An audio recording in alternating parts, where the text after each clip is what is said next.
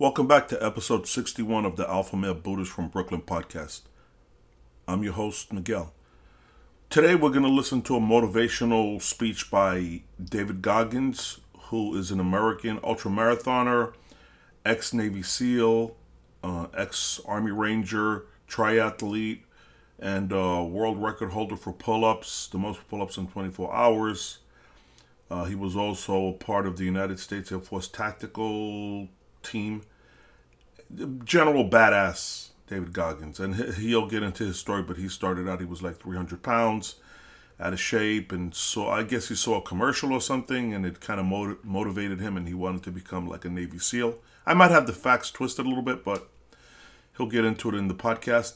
I did a podcast on David Goggins about a month ago and uh, did very well. P- people seem to enjoy listening to it.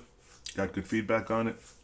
So the thing the thing that strikes me about David Goggins that stands out is that the prime mover for him and the motivator was his upbringing. He'll get into it where he grew up in a racist town and you know abusive father, pretty pretty bad upbringing, pretty pretty tough and he kind of powered through it and got through it. But what you'll notice throughout the whole speech, it's about it's about an hour, is the strength of his mind. This guy has an incredibly strong mind, and he's able to wipe out the bullshit from from what's getting in the way of him getting to where he wants to go.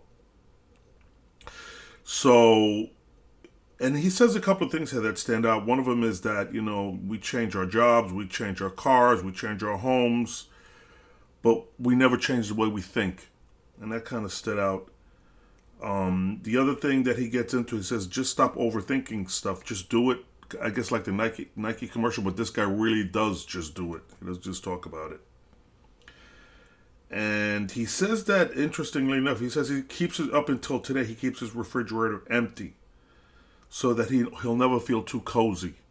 You know, something just to kind of keep him sharp he speaks about that, like keeping your mind sharp. And the other thing he gets into is how people love seeing you fail. So when you kind of sum it up, what what what David Goggins really is is putting forth and and and his propon- pr- proposing is the strength of your mind and the ability to just wipe out bullshit from from your paradigm, from your thinking cycle, or from from your way of approaching life. You know, he's a go getter this guy. Tremendous. I mean, the guy's freaking amazing. Um, yeah, I can get into some different motivational things about him and what he says, but you know, nobody's going to say it better than he does. So this is one of the better, uh, better motivational speaks that I've heard from him, and uh, you'll get a lot of value out of it because uh, the guy is one of a kind, and he really, really demonstrates it in how he lives his life and and the success that he's achieved in his life. I mean, you can you I'll tell you something. If you're kind of new at this or kind of a younger person and don't have a lot of experience, you might want to get a pencil and paper and kind of jot down some of the things that he says, or, you know, go to obviously go to YouTube and check him out. You know, for, you know, technology today, right? It's simple. So let's let's get into this, David Goggins, and uh, yeah, I'll just put my information at the end here. Let's get into it. I live like a monk, and that's how I still want to live as like a monk. Mm-hmm. But in, people may say, "Wait, like one thing about me, you're gonna realize I shoot straight up how it is. I'm a straight shooter. Uh, basically, I don't like doing it. I don't like social media. I can't stand it. I can't stand being out here, all this stuff. But I have a story to tell, and the only way you can tell your story is through social media platforms and through all these mm-hmm. different platforms, and that's that's why I'm doing it.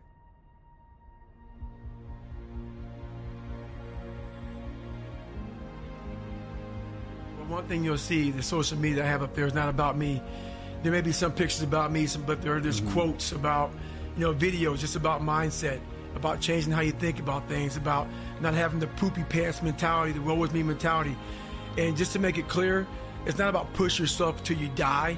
Some people have this weird image of David Goggins, and that's what it's about. Right. No, it's about push yourself a lot harder than when you think you can push yourself, and stop giving up when you feel a little bit of daggone pain or uh-huh. something's uncomfortable. No, that's what the message is. Not push yourself till you can't live anymore. It's about just push yourself harder than we did yesterday.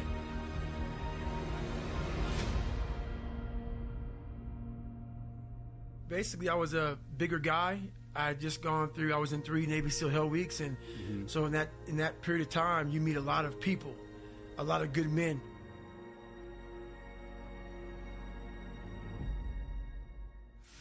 Um, so in one year, there happened to be a time frame where the CEO, the commanding officer of Navy SEAL training, he was an old salty guy named Captain Bowen. He was an old Vietnam vet guy, and pretty much wherever you were at in training, in SEAL training, like like I'm going through SEAL training, mm-hmm. and SEAL training is 26 weeks long.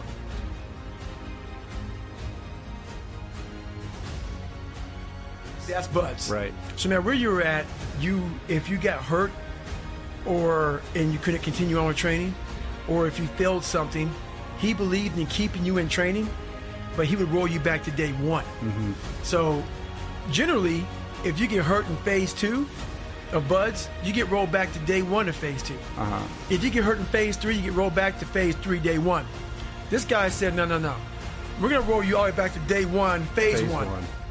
So how I went through three hell weeks was my first time going through. I had a hernia issue, double pneumonia, pretty jacked up. Got rolled out that hell week. Started day one, next class. Went through that full hell week. Graduated that hell week. Um, a few weeks after that hell week, I broke my leg. Started day one again. And um, so basically, I got rolled back to day one. But usually nowadays, if you get hurt after Hell Week, that's where you stay. Right. After Hell Week, you, you don't have to start from day one. Right. But happened to be a few classes there that I was in that they rolled you back to day one. And then my last Hell Week, a, a, a, guy died, but we, I graduated that last time, 235, class 235, and you know went on to do a few deployments and came home, and mm-hmm. the the lone survivor story was going on. Marcus Luttrell was out there in Operation Red Wings, and I heard about it. I was about 260 some odd pounds, whatever I was. I don't know the exact weight. I was much mm-hmm. heavier. And I wanted to raise money for families, man.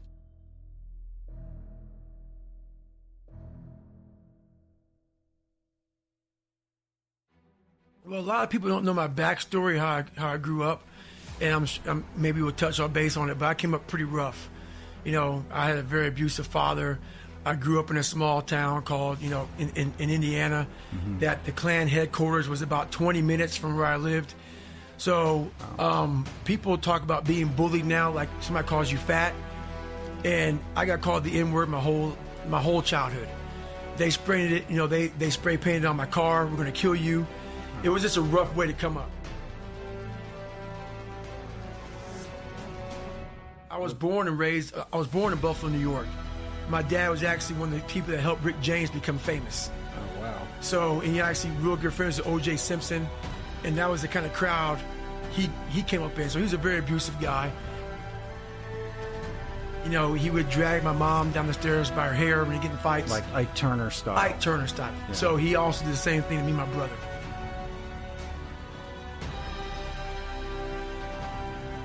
Mom, so mom was working the, the club with my dad and at when I was eight or nine, we moved to this small town, Indiana. So to make ends meet, she worked three jobs and also went to school full time. Mm-hmm. So she was never around while I was growing up, and my brother stayed with my dad. So I was on my own. Wow. Dealing with this stuff growing up. So from the age of six years old, age of 12 years old, you build self esteem. I had zero. I was pretty much the weakest kid on the planet. Got emotional and physical from my dad and then you leave that when you're eight or nine and you go to this small town in Indiana and you get called the N word every day of your life. You have the, you know, Grand Wizard's son of the Klan sit behind you in history class. So it was a good time. Right. So it was, uh, it was a, you know, I had to grow up a lot and, and I had a lot of excuses to not make a damn thing of myself.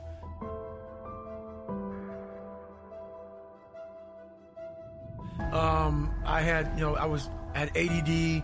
I had tons of learning disabilities because I didn't go to school like like I'm with my father. Mm-hmm. So I, I, was very slow in school. So I had to learn all the high school pretty much in six months. I graduated 213 out of 214 in my graduating class, and I cheated on every daggone test.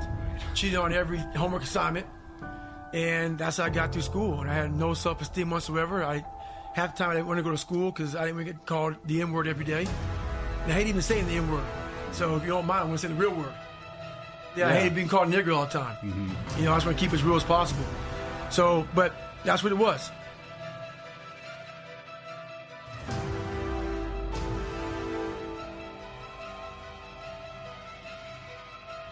So I, as a young kid in high school, I was a part of this program called Civil Air Patrol. It's an auxiliary of the Air Force, like ROTC, like like junior ROTC. Right, right, right. And I met this guy who had a parachute accident. He was an Air Force special operator guy. He had a parachute accident, pretty much died. Mm-hmm. And some Navy SEALs. funny story about that. He taught these two Navy SEAls on how to do tracheotomies. Those two Navy SEAls actually saved his life the next day. So he had a parachute accident. Somebody fell through his parachute when they're in midair. His parachute was wide open. Somebody was still in mid free fall. Went through his parachute, collapsed his parachute, knocked him out. That's what saved his life because he was knocked out, uh-huh. and he fell to the ground. And he actually was was you know hardly able to breathe. These guys trached him open, got a clear airway, got him breathing. He got to the hospital. He died twice on the operating table. They saved his life. It's five years later. I'm 16 years old, 15 years old. I meet this guy at this camp.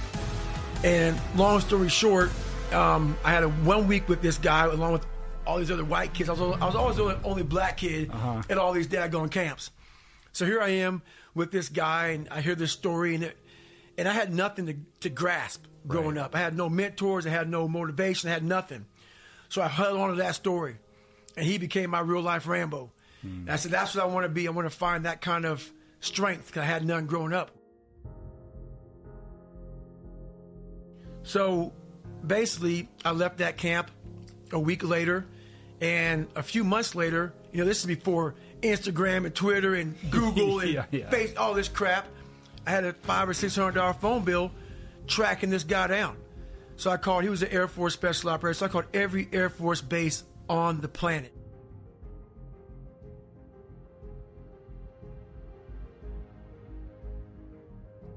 this, this is the way out, man. I can actually get some self esteem. I can actually gain some manhood and be able to look at myself in the mirror versus being this coward that the whole world had created. I, I let the whole world create who I who I was and how I thought, mm-hmm. and that was the first mistake I did. I saw myself as the weakest human being on the planet, and I wanted to transform that into the hardest man God ever created.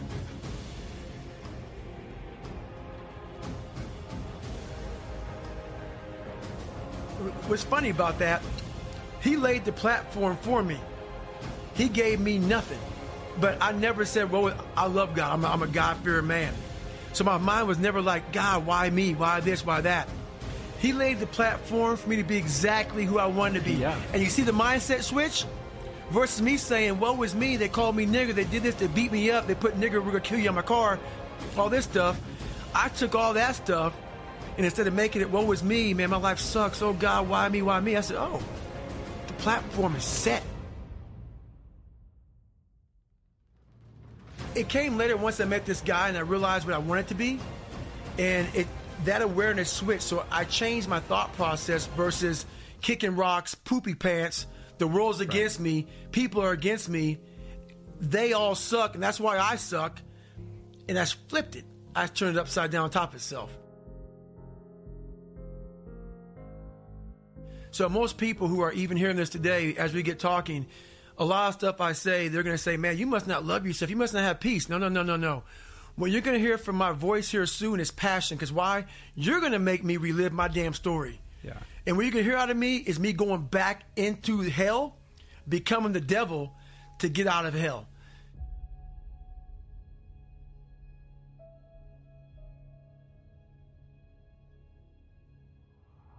So how I think about it is when I made the decision, the conscious decision to become a warrior, I realized that my, that my mentality had to be very different.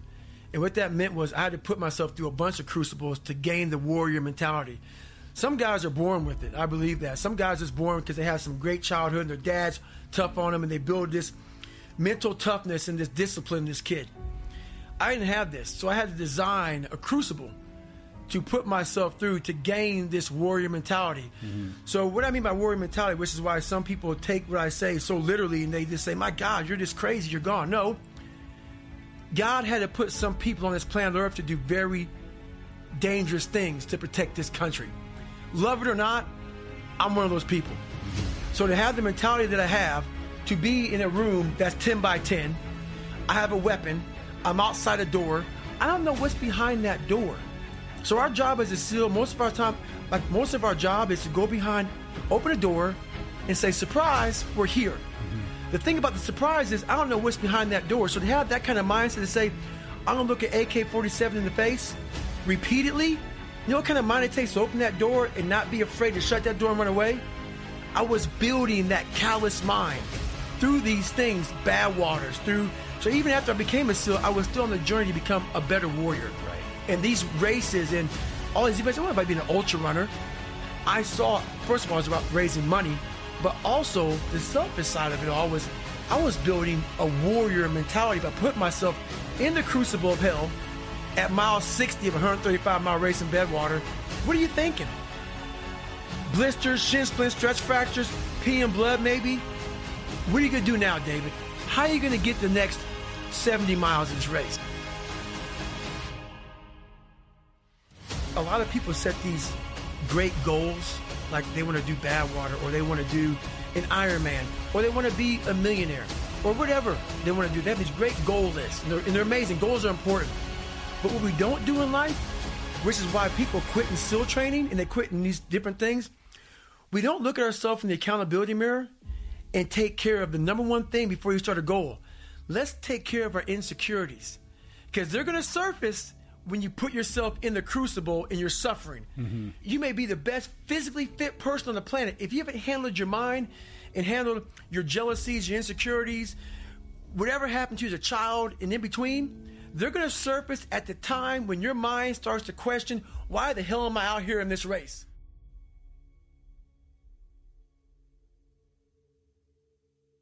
What what keeps a person in the fight is knowing is having purpose.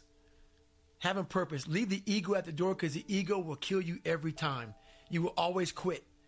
So that's why I was I've been able to get through things because I know I was a scared, uneducated kid who stuttered and had zero. And I had to look at myself in the mirror and hold myself accountable for who I wasn't and who I wanted to be. You're you're constantly looking for me, everybody's journey is different. Everybody's journey is different. I was on a journey to see who David Goggins was. And that journey took me in some of the hardest areas a human being can even imagine.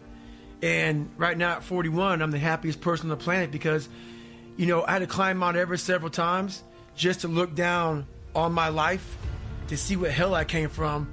And that's what kept me going through all this stuff. Like I, I envisioned myself going through like when I was a young kid and they called me nigger all the time. They got my dad beat the hell out of me and I was had no self-esteem. I had this vision of if I can make it to where I want to go. Imagine when I look back on my damn life, how proud I will be. And now I'm here.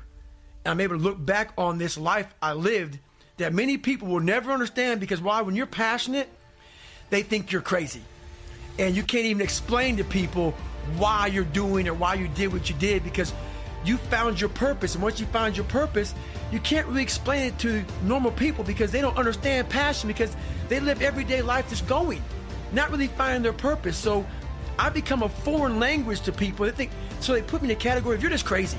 No, no, no, no, no. I'm passionate. I found my purpose in this life.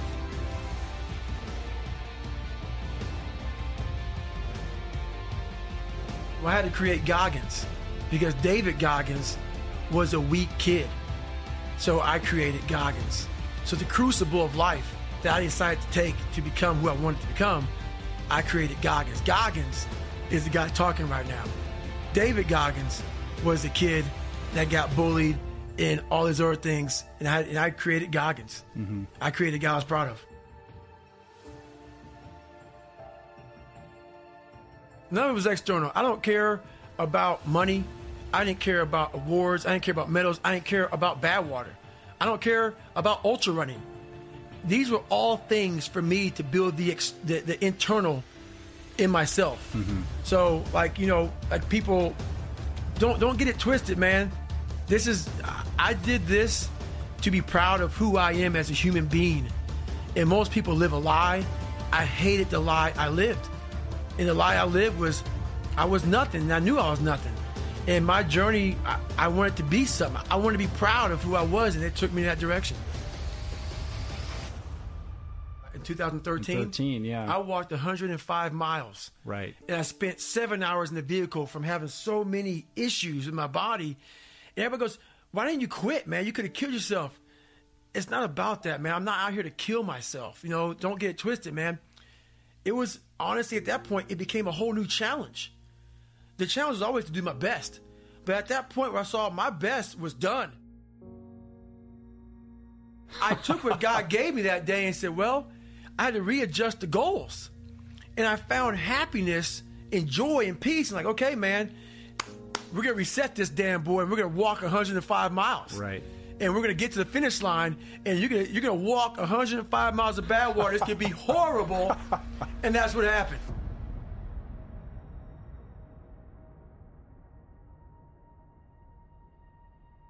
So, like I said, the whole lone survivor thing happened. I wanted to raise money for the Special Operations Warrior Foundation, which is a foundation that gives 100% tuition to fallen Special Operation soldiers' children to go to school 100%. So I found a great foundation and I Googled the 10 hardest races, like you said, and mm-hmm. Badwater was number one. And I thought it was a stage race.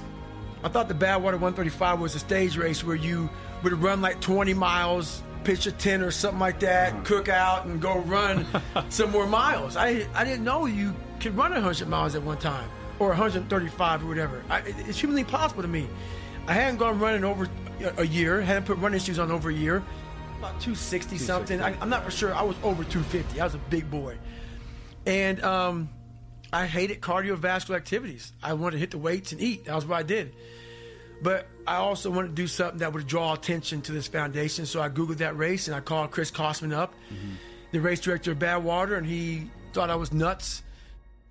And after he heard my story, he said, Yeah, I'm a Navy SEAL. And, I, and he goes, You got qualify. Pretty much, Chris Kostman's a stickler for his race. You got qualify for Badwater. So I called him up on a Wednesday in November of 2005. And that Saturday was this race called the San Diego One Day, where you run 24, you run for 24 hours and run a one mile track. Mm-hmm. So he said, Hey, you got to qualify. And how you qualify is you got to run 100 miles in 24 hours or less.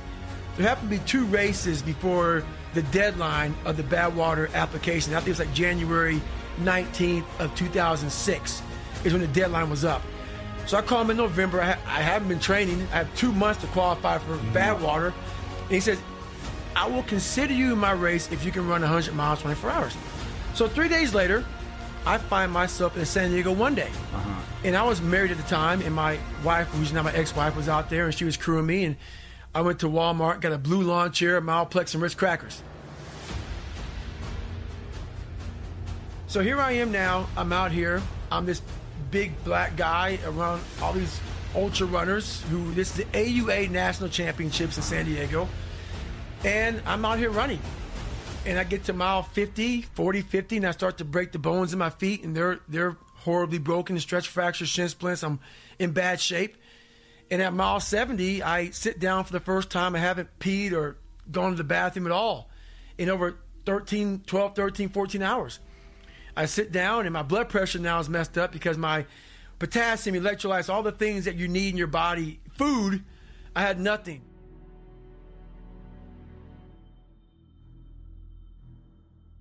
So I get there and I'm at 70 miles and I have 30 miles to go, so I'm feeling pretty good by myself, but now I'm really messed up. And I sit down and it was the worst thing I did. My Yeah, race was you, over. s- once you sit down, It was over, man. Over. So I looked at my ex, at my wife, ex-wife now, and I couldn't get out of the chair. So I literally peed blood down my leg and took a crap up my back, and that was a whole new race now. And mm-hmm. but I figured out a way to make this big ordeal, which was 30 more miles and some of the worst pain I'd gone through. So what got you up out of the chair? honestly, I create this thing called the cookie jar as I went through my suffering in life to become who I was. And The cookie jar was every time I failed everything so many times in my life. And failure and I would succeed. I would fail and I would succeed. I had to figure out how to succeed through failure. Mm-hmm. And I put a bunch of cookies in the cookie jar. The cookie jars are things when I start to get the woe is me mentality, which we all still get, even though even though you can be very successful. I reach in and I say, Oh, this is my childhood, and this is what I did to overcome that. I would remind myself, so because a lot of times when you're in hell, you forget how great you really are because at that moment you're suffering. Mm-hmm. So you don't you don't think about the great things that you've done. I take time to really calm my brain down when it's stressed out and remember where I came from. And say, okay, no, we can do this. We can do this through a calm, patient mind, figuring out how to do it. So I figured out how to do it, how to get salt, electrolytes, get some food, get some hydration back in me, get my blood pressure to the point where I can stand up. That was the first mission.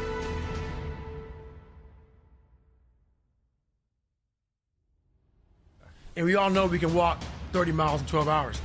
But think about it, my feet were broken pretty badly. So, but anyway, I got out of the chair, was able to get up, and I was walking like a 30 some minute mile.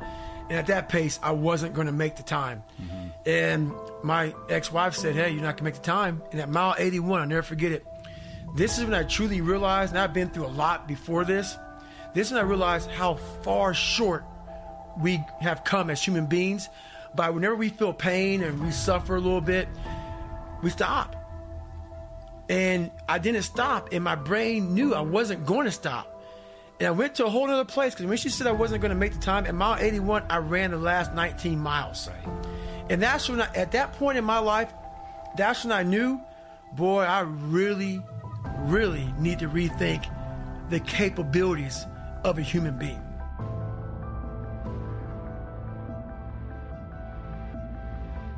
I had to go to places that I, I didn't even know existed within my brain to overcome such suffering. I had to go dark. And going dark was I had to go to that straight, barbaric, animal mindset of like, as bad as I was suffering, the suffering I had to make it work to my advantage. I had to enjoy, I had to embrace the suffering. I had to really see, man, I'm, now I'm at mile 70. I've never gone 70 miles before. What if I can go 30 more miles in this situation? I, I had to talk to myself very differently versus being scared of what I was doing in my body. Because if I thought that way, which a normal person should think that way, but once again, I have a warrior's mentality. I thought the exact opposite. What if I get through this being this messed up? And it sparked my endorphins to say, if I can go 100 mile or 30 more miles this messed up where most human beings we couldn't. I, I just did the what if. And I saw myself finishing this race and the feeling I would have after I finished it, and it, and it got me through it. And that's what I always say before I start any interview. That, this is one reason why I didn't want to go on social media, because people will take exactly what I said to you, because why most people haven't found what they're passionate about. I did, and I was passionate about David Goggins in this journey, my journey. It, it's not your journey, anybody, it's my journey. And my journey was to see how far can I go. I came from nothing. I had nothing. I had nothing. No great mentality. No great family. No great education. No great. You know, I have sickle cell. Mm-hmm. You know, I have a hole in my heart the size of a poker chip. I had two heart surgeries. I had nothing, and my journey was to see what I was capable of. So it wasn't like being a masochist, nothing like that. It was the fact that I wanted to see who the best me was. And I wasn't willing to settle for stopping at 70 miles. Right now, I'm very glad that I don't do that anymore. Like, I don't have that in me anymore.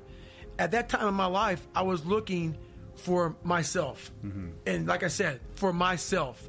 It wasn't about being a masochist because it hurt. Yeah. I didn't like the pain. It was real. It was real to me. Um, I'm not a crazy guy. I'm not a masochist. I'm a guy that wanted better for myself. And if you're willing to live, yeah, it doesn't take you running 100 miles. It doesn't take you running on broken feet. It doesn't take you having all these things I had to run through. For me, it did.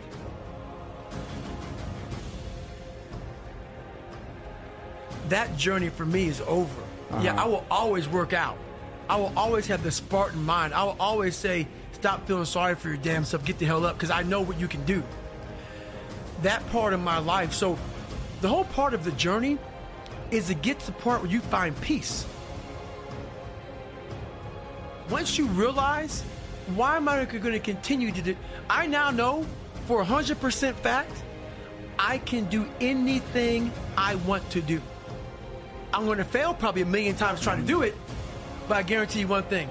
You will then read about 20 years from now, David Goggins doing what he set out to do and he failed for 20 years. You're reading the paper, that son of a bitch actually did it. because I know I can. Now, I figured out how a human being can endure more than what they think is possible. With, with nothing. Like people think you need great parents, you need great all this stuff. They think you need to have all this stuff, and they have this thing like, well, maybe it wasn't meant to be. If I had that mindset one damn time in my life, I'd be a 400 pound man spraying for cockroaches still. Right. So my whole thing is now, I know how to think properly to be successful in all kind of aspects of life. Mm-hmm. And it's not about ultra running. It's not about just being a SEAL. It's not about pull up records or anything like that. It's about if you want to be better, you have to change the way you your perceived limitations mm-hmm. And take the barriers down. Motivation is crap. Like right now, there's people out here right now who's going to hear this podcast, and maybe they'll think whatever, you can think whatever you want to about David Goggins. I don't care. I know the truth. I know the truth. I know that my journey sucked and I didn't like it. I didn't want to be a SEAL. I didn't want to be a ranger. I didn't. I hate. I, am afraid of heights. Uh-huh. I'm afraid of cold, dark water. That's why I was the only 36 African American in 70 years to become a SEAL. Right. okay. Okay. I, I, was 300 pounds twice in my life. Um, believe what you want. Think I'm crazy because why you think this? Because you can't see yourself going further than what you can. So you want to put a tag on David Goggins? Well, tag me. I'm sorry to say, I say beyond motivated because it takes that to be successful. I may motivate you right now. If you're living in Chicago and it's minus two degrees, and I motivated you to get out of your house and go run two miles, but that wind chill hits your face once you go outside. That motivation is going to go away real fast. Mm-hmm. You go back inside and sit your ass on that couch. A person that's driven and passionate, they go outside, feel that wind chill, they go back inside to get a new hat because I'm going to get my damn running today. Right.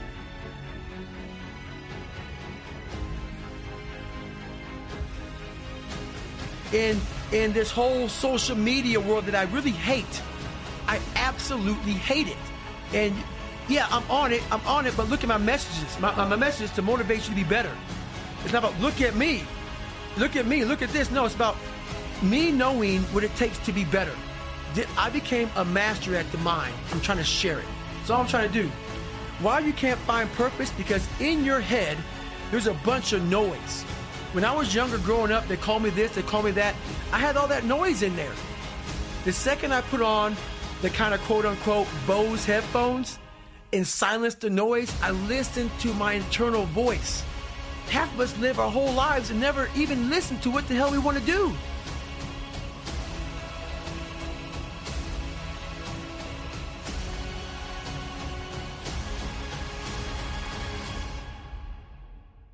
God, he's not going to let me in the race. So there was one more race I could do, and I had broken feet, and I was all jacked up. And it was called the Hurt 100. Very few people complete the Hurt 100. It's a brutal race it's in one Hawaii. of the hardest races in the world. In the world. And this was my second race I'd ever done. And it was uh, two months later. Uh-huh. And Hurt 100, 100 miles over almost 26, 27,000 feet of climbing in this jungle in Hawaii, and it's brutal. It's it's almost unrunnable, and it's just treacherous, man. It's horrible. Mm-hmm. And I and the, the deadline was Janu- was January nineteenth. I finished the race January seventeenth. I was in I was in a um, wheelchair with my ex-wife doing the five-page application process. I overnighted it to Chris Kostman. He got it, and he's like, "You, you're very driven, man, and right. you let me in the race. But I couldn't run that much because my feet right. were so broken. I did a lot of time on elliptical trainer. Mm-hmm. I did hours mm-hmm. on the elliptical. I did hours hiking with big rucksacks on.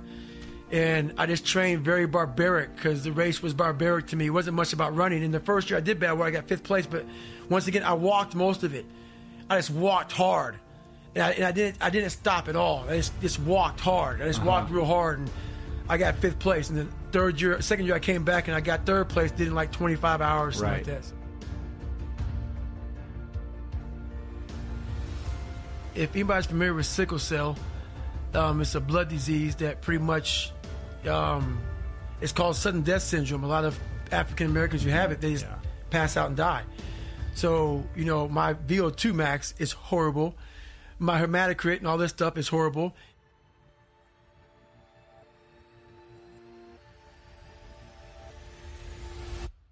After every race, I was either in a, on a, in, in a wheelchair or whatever because running with sickle cell is, is, is just not the smartest thing to do. Those those distances. At mile 50 of every 100 mile race, man, I was destroyed. And I just had to find, but the feeling of the next 50 miles I had to go, I, I learned a lot about David Goggins and, and, and the will. It was, always me against me. So, no, I, I, I, don't have any ability. And I'm not going to ever let anybody make themselves feel better by telling me that I was some genetic freak. I'm not gonna make yourself feel better about that. You, I suffered, and I always say suffer because that's what I did. It was miserable. The races, every single race in Hell Week, in BUD/S, in Ranger School, I suffered tremendously. I was not. I should never have been able to do it, which is why I'm so proud of myself. I don't care what place I came in. I don't care. I walked 105 miles of Badwater. Mm-hmm. I'm. I did it mm-hmm. that was the journey. That was the mission. That was it's about. It's not about, oh well, this guy's just a freak. If that makes you feel better, it's fine. No, you can do it off just a breath of air in the right mindset. That's the message. So you you watered down my message by putting me in a category of I'm crazy, I'm a freak, whatever. So I talked about my childhood, and if anybody thinks I'm some great person, listen to my childhood again. I had to change my thinking process, and basically the accountability mirror is what did it. I started shaving my head and my face when I was 16 years old, and I realized when I started shaving my face and my head, I, you have a lot of time to look at your reflection. And for something, it sparked in me. I'm like, man, I, I'm a piece of crap. Like I, I ducked school. I ducked school. I barely am graduating. I'm, I'm this. I'm this. I'm this. I'm all these things, man. And I had to really tell myself the truth. And so many people, when you say you're dumb, the first thing people say, "Oh no, you're not." If you're dumb, you're dumb. If you're fat, you're fat. But if you're not willing to tell yourself that, and everybody around you in your circle it continues to give you this positive feedback, if you suck, you suck. If you tell yourself you suck, that is when you become great. I gotta become, I gotta get to the surface of who I'm not. And I held myself accountable. I lied to this person today. I'm a liar. I'm a cheater. I'm this. I'm that. And I tell myself, and I fixed these issues and fixed these issues. And that part was hard. It was hard to not be jealous of this person who had this and this and this had nothing. Nothing. It was hard to tell this person, yeah, I'm jealous of you. And I'm insecure. I'm a very insecure guy. Mm-hmm. And I have nothing. It was hard to look at all that. I'm, I'm not real smart. And I had, but I had to fix these issues.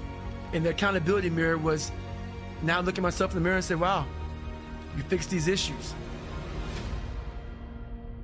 Every day of my life, even now. So if I were to say some little white lie, and I go to the mirror in the morning time, I shake my hands like, man, why the hell did you say that to that guy?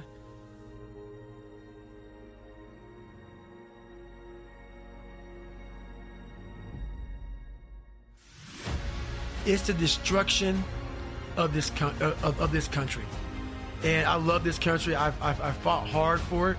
I will continue to fight for it, and hopefully, through mental toughness, it takes mental toughness to change how you look at things. and giving a person a trophy saying you're great when you're really not.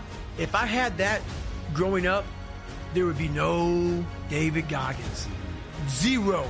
There'd be no tough people. None, which is why the world is where it is today. A bunch of weak, uh, some weak people. Right. There's a lot of weak people now. I'm in a very small category of warriors, real warriors. And I want to say that is a whole different mentality.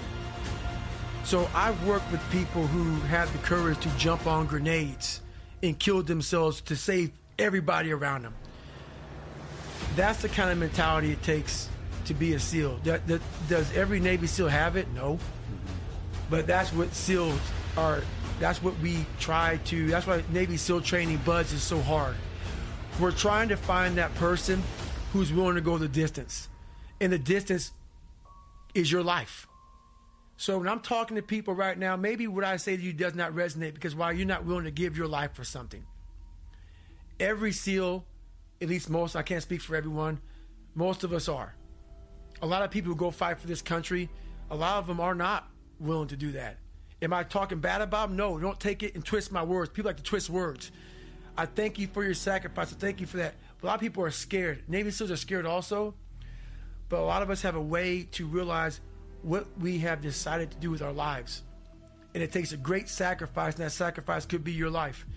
And that you have to be able to do that to become a warrior. If you go into combat scared, you can be scared, but you can't be so scared it makes you afraid to fight.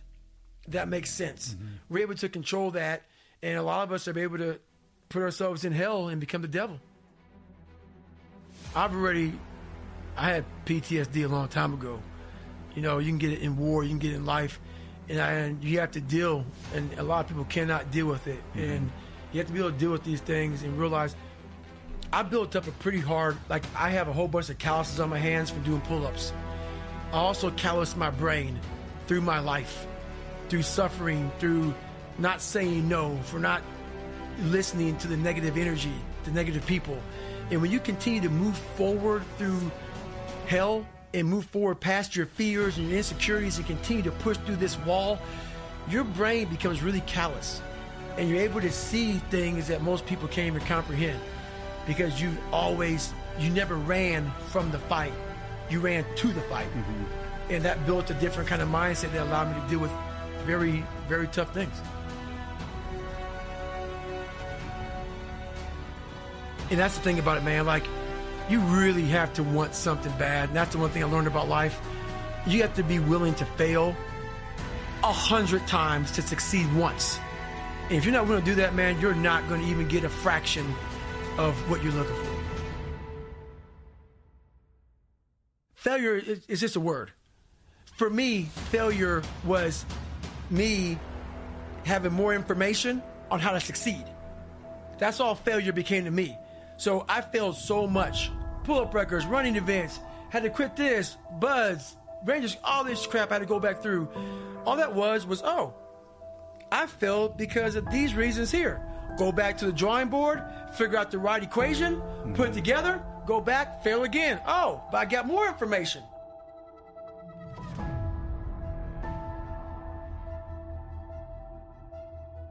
So everything I was afraid of, I made sure to meet it right in the face and overcome it. Right now, um, what I'm working on now is learning how most people think. Because my whole thing, why I was hard for me to go on social media, because why people would give me this weak crap. And I absolutely cannot understand this freaking mentality. So I would just go off.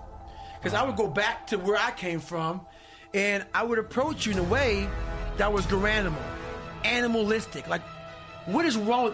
Why don't you go somewhere in your mind where you find out who the hell you are? There's very few people, if any, that have done what you've done mentally. So I had to go back, and I'm always better in how I think.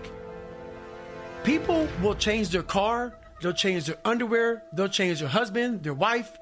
They'll change their diet. But very few people change the way they think. And that's why they always fuck themselves in life. They never change the way they think. Oh, my house is old. I don't get a new house. I'm gonna get a new pair of this or that. But the one thing we never change, why we always stay the damn same and never wonder why we're getting better, because we never change the way we think. I'm constantly changing the way I think. The core of who I am, I'll never change that. I'm proud of that. Warrior, Spartan mentality. But how I deal with people, how you can touch people you gotta know what what they respond to. Not everybody's responding to me saying, look, get the shit up, man. Stop being a little punk. I gotta see what's wrong with you, think what I'm thinking, and then tell you what not what you want to hear, but kind of what's gonna motivate you. We're all motivated very differently. When you're passionate about something and someone's trying to tell you what you're thinking, like a lot of people, some people tell me, well, do you find love in your life or are you happy with who you are? I, I can't really give you the thing, but what sets me off, or you set me off, was just honestly, people reading into something because we overthink everything. Stop overthinking. It's like, get the hell out there and do it. But there's gonna be times in my life where some people just need to hear something from a different person because it may, may, like I said, thinking, it may change the way you think. If you ignore all those comments, which I do most of them, some of them you gotta attack because why? I might put a spark in your brain mm-hmm. to maybe you may think to yourself, wow, hmm, that just changed my life. Right. So if you ignore all of them, you're ignoring the fact of why I am on social media. Right. To now tell you how I'm thinking and not just hear the weak sauce you have that you're bringing my way.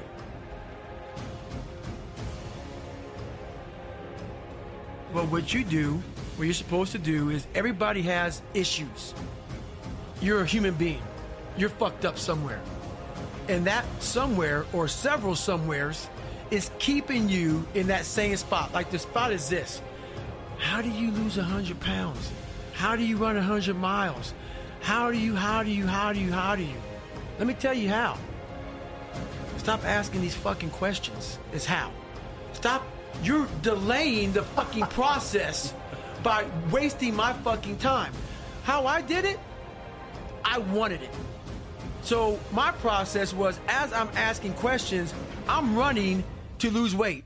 I'm figuring out how to do it. Most of us sit back and say, God, I wish I could do that. And we wait. And we wait. And we ask more questions and ask more questions. I get it. You have to have knowledge to be great at something and to, to, to lose weight, to be a smart, you got to have knowledge. Knowledge is power. But I'm going to tell you right now, man, how much damn knowledge do you need?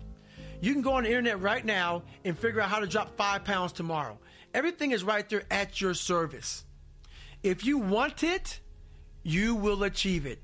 But if you want to waste time and figure out, ask all these fucking questions, I'm going to give you the same answer. Stop asking the question and achieve what you want. If I asked a bunch of questions, I would still be trying to figure out how to do run 100 miles. So many people tell me, I would love to run Badwater one day. Why the fuck haven't you done it? You told me that five years ago. Mm-hmm. I wonder, I had an idea to run Badwater. I did it in four months. I qualified in four days and ran the damn race. I wanted to be a Navy SEAL, had to lose 105 pounds in 60 days to get in and do it. I lost the weight and became a damn SEAL. I wanted to be a Ranger at 41 years old. People go, What do you want to do next? I don't know. I've already done it. Because the second I thought about it, I researched it. I didn't ask questions. I achieved it. We waste tons of time not starting our journey for asking so many fucking questions on how to start the journey. Get an idea, start walking, and figure the shit out as you go. Vision Quest. People can come at me with all that crap all day long. When I say that right there to you, I was a full time Navy SEAL. There's 24 hours in a day. I was doing ultra races, and how I did it was I had to be at work at 7 o'clock in the morning. I woke up at 3 o'clock in the morning. I ran, and then I rode my bike to work. And I did the same thing, and I came home. If you want it, you will find time in your life to do it. If you don't want it, you will continue to do exactly what you're doing now, give me excuses. You're gonna make up every excuse on why you can't do it, and that's why I can't connect with you. That's why you hear the passion come out of me, and you want to say it's anger. No, because I know it can be done. And you're telling me all this shit on why it can't be done, and then what you do is he's crazy, he's in an mechanic. No, you don't want it bad enough. If you want it bad enough, you will figure out how to make this shit happen.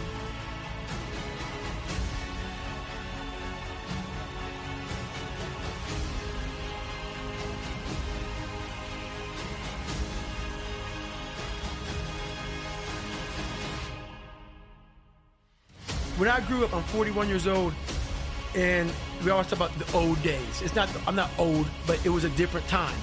Parents could actually whip their kids, and they actually had things like that going on. If I was, with my mentality today, if I was born now, with my mentality today, it'd be such an easy, easy way to go.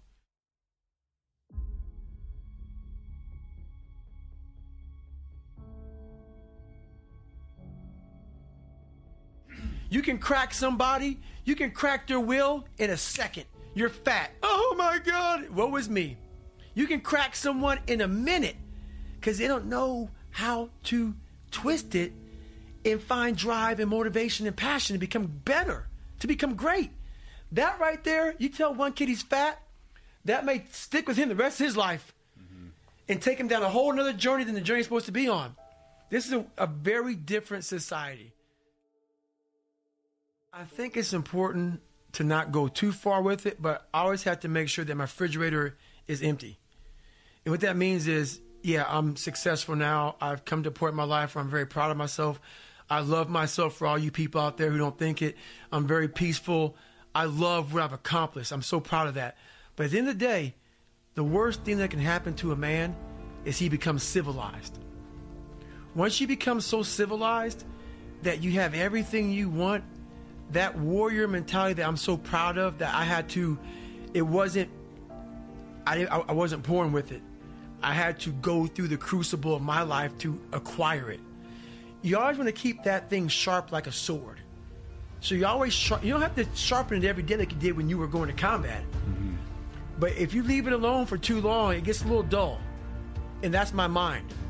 I always want to sharpen. I don't have to do these things every single day of my life. But you always got to go back and sharpen that sword every now and then to make sure that that mentality is still there and your refrigerator is still empty because you always want to keep that edge. And that edge is what keeps you going forward.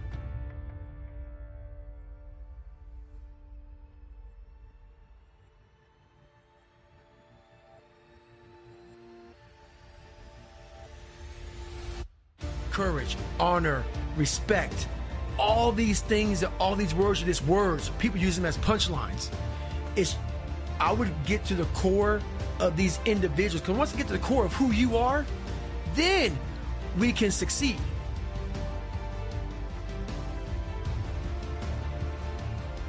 The truth. Their truth. The real truth about who they are as a person. And um, I think it all really starts there, the truth and knowing that you may not be a courageous person, you may not have this and that, but are you willing to um, find it within yourself to go through the very hard journey? A lot of people in this world have died 80, 90, 100 years old, and they lived a great life. They had a lot of things. But a lot of people who have died never really started the true journey that whatever you believe in, God, or whatever you believe in, if you believe in nothing, I believe we're all here to start a journey. And that journey is fucking hard if you choose your real journey. Most of us, we decide to take a different journey in life. It's the journey of least resistance. And so, what I challenge people to do is to realize that in themselves that, yeah, I have taken a lot of left turns and I should have stayed straight because why? I wasn't good at something. And it embarrassed me to not be good at something or I wasn't the smartest person, or this or that, whatever all these excuses are that we build up. Find the truth of who you are. Go back to the start of your journey and go down that path. I guarantee you, if you finish that journey and you don't fear and waver and, and, and go places that are very easy, the other end of that journey let me tell you, is a peaceful end. I'm not saying it's over for me, but I believe the hardest part of my life is over. Mm-hmm. I can't imagine anything else being worse than this. And and that's the moral of the story, man. Is um stop putting categories on people, and because you are insecure yourself, so it makes you feel better as a person to say, ah, this guy did this or this girl did that or whatever. It makes you feel that much better. People love seeing failure. It makes them feel so good about themselves to see somebody not succeed at something. It makes them feel better.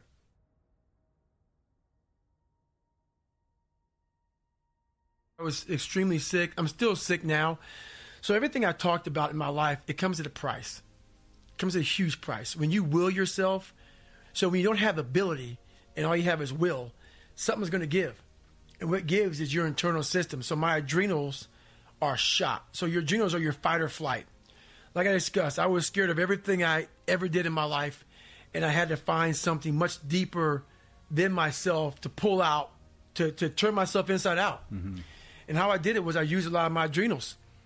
And I had to find this uh, to get through all this pain and suffering and fear. And basically, my adrenals have shut down, all this. And everybody could say, God, is it even worth it? Sure is, people. Sure is. Mm-hmm. Because that is my trophy, not the sickness. I knew what I was doing to myself when I was doing it. I found what I wanted to do, but it now I'm getting healthier. But so I stretched out because while my hip flexors got so tight, your psoas muscle, your psoas muscle is what tightens up when you're in a fight or flight situation. Hmm. I was in a fight or flight situation all through my deployments, jumping out of airplanes, being in scary situations, doing things I hated doing was, was my whole life pretty much. That psoas muscle got so tight it started pulling on my T12. Right. Collapsed my spine. You have a bunch of nerve endings going through there. I, I can go all day talking about this. I got severely, very sick. So basically, what I did was I started this crazy stretch routine. And I literally have healed myself through the discipline I had. And what people won't believe is I got to a point where I stretched out for eight to 12 hours a day.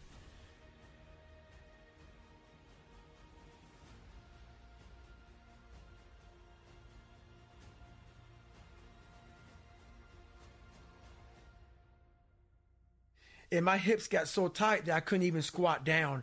I had so much back pain. So that's why another reason why I started running. Running, you stay upright. I couldn't squat anymore. I couldn't do any of that powerlifting stuff. So I just only thing I could do is run. Running didn't bother me too bad, and it got mm to the mm. point where I couldn't run either. And my health got real poor because my spine was collapsed, and um, I just got real sick. And basically, I healed myself because nobody, no doctor can find out what's wrong with me. Mm. So I couldn't run a lot. I couldn't do any activities, so I said, you know what, I'm going to bury myself in stretching. And what happened was I had this huge knot on the back of my head. The knot came from my spine collapsing and getting tighter and tighter and tighter. It developed fluid or whatever. Long story short, as I started stretching out, that bump started going away. And the smaller the bump got, the healthier I got. And I was like, what in the world is going on? So I would so I shave every day, so I would feel this bump. And the bump and you can see it right now. Yeah, yeah, yeah. No, I can see it. Yeah. Most people think everybody's a bump in the back of the head. My bump was like this big. Mm-hmm. It was huge. And the more I stretched, the more it went away. The more it went away, the more the healthier I got. I was like, man. So I'd be like, I'm gonna keep on stretching. So my stretching became a. It was crazy, and I got healthier. And I was like, my God. So I stretched more and more and more.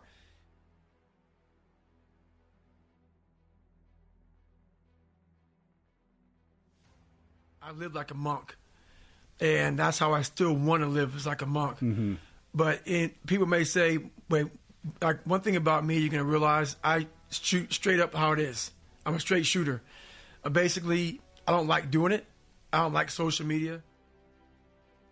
I can't stand it. I can't stand being out here, all this stuff. But I have a story to tell.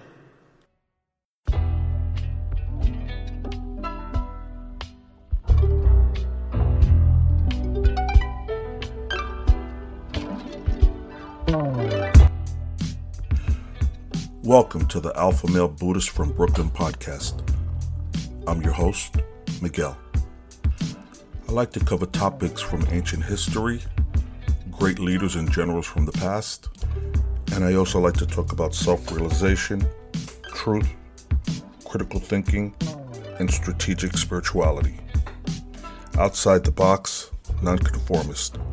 I'm here to shatter the myths of the mainstream media and the beta sheeple narrative. Welcome to the Alpha Male Buddhist from Brooklyn podcast. My email address is alphamalebuddhist at gmail.com. My website is alphamalebuddhist.podbean.com. And my subreddit is reddit.com forward slash r forward slash alpha male Buddhist. That's my subreddit where you can uh, comment and interact with other listeners, and it's a great forum to sit and have an open dialogue. So, again, thank you for listening, and namaste.